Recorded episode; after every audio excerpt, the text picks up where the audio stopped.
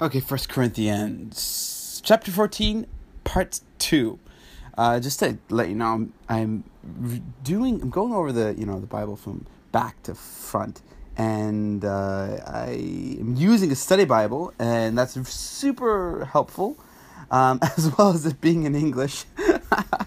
uh, it was uh, the first, the, the New Testament was written in Greek originally, and that's because um, most of the folks at that time that spoke Greek. That was the common language.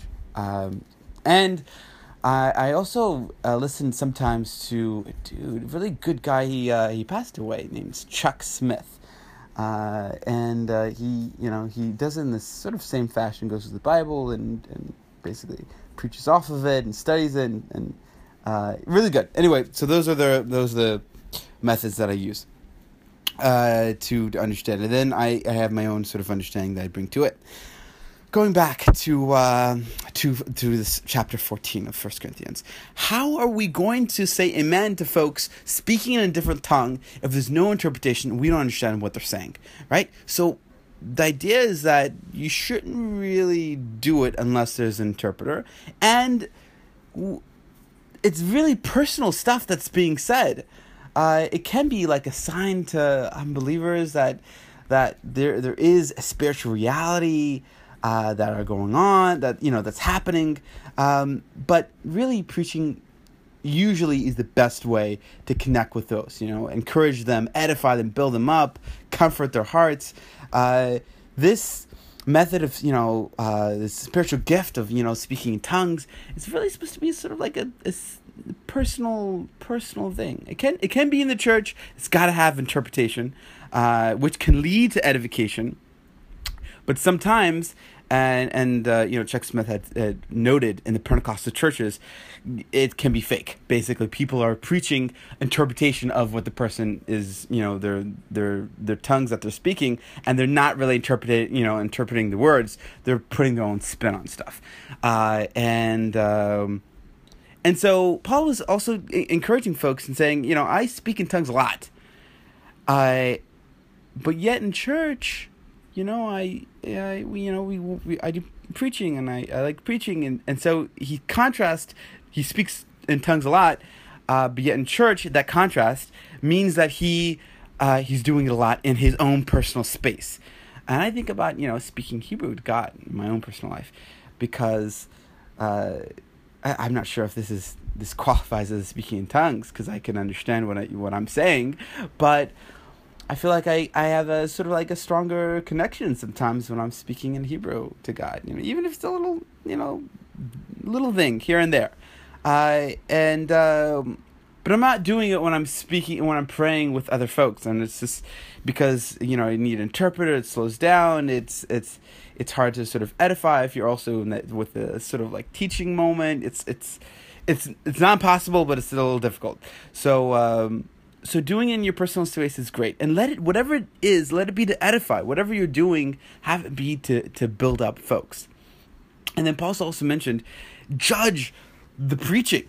Don't just have folks preaching just to be preaching. If the person preaching is not being exact to the words and he's telling you to go uh, drink some kool-aid with them somewhere don't don't follow him. You gotta cast that dude out. Like, hey, um, and especially if you you know what the person's saying, whoever is preaching is leading to confusion, that is a big issue as well. And uh, and so and so this encourages us to judge, uh, and not just accept what we're getting. And I know judging gets a bad bad rap. So you know we could use the word judge. We can also use the word um, analyze you analyze what's being said, if it's really true, if it's really right, uh, or is the person just, um, you know, saying malarkey, basically, right? Then it also says something pretty weird in the in the end of uh, this chapter uh, 14 of 1 Corinthians, basically saying for women not to really speak out in the church. And uh, you know, I had to study this and, and look this up and like, what what is this? It seems like some backward stuff. But as you know, churches were sort of segregated back then. Uh, women sat on one side. Um, this basically uh, Orthodox synagogue type of style. Women on one side, men on the other.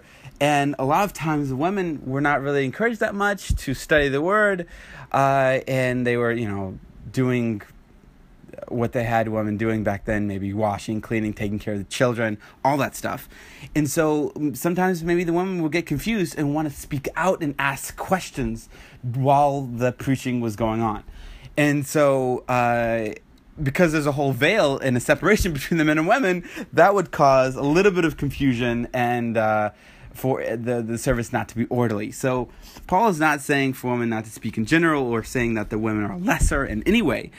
He's basically saying because there's this veil that's there, because there's separation, because there's it can lead to confusion.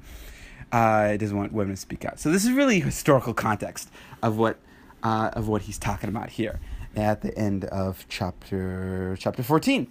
Anyway, that is it for chapter 14 of First Corinthians. Hope you liked it.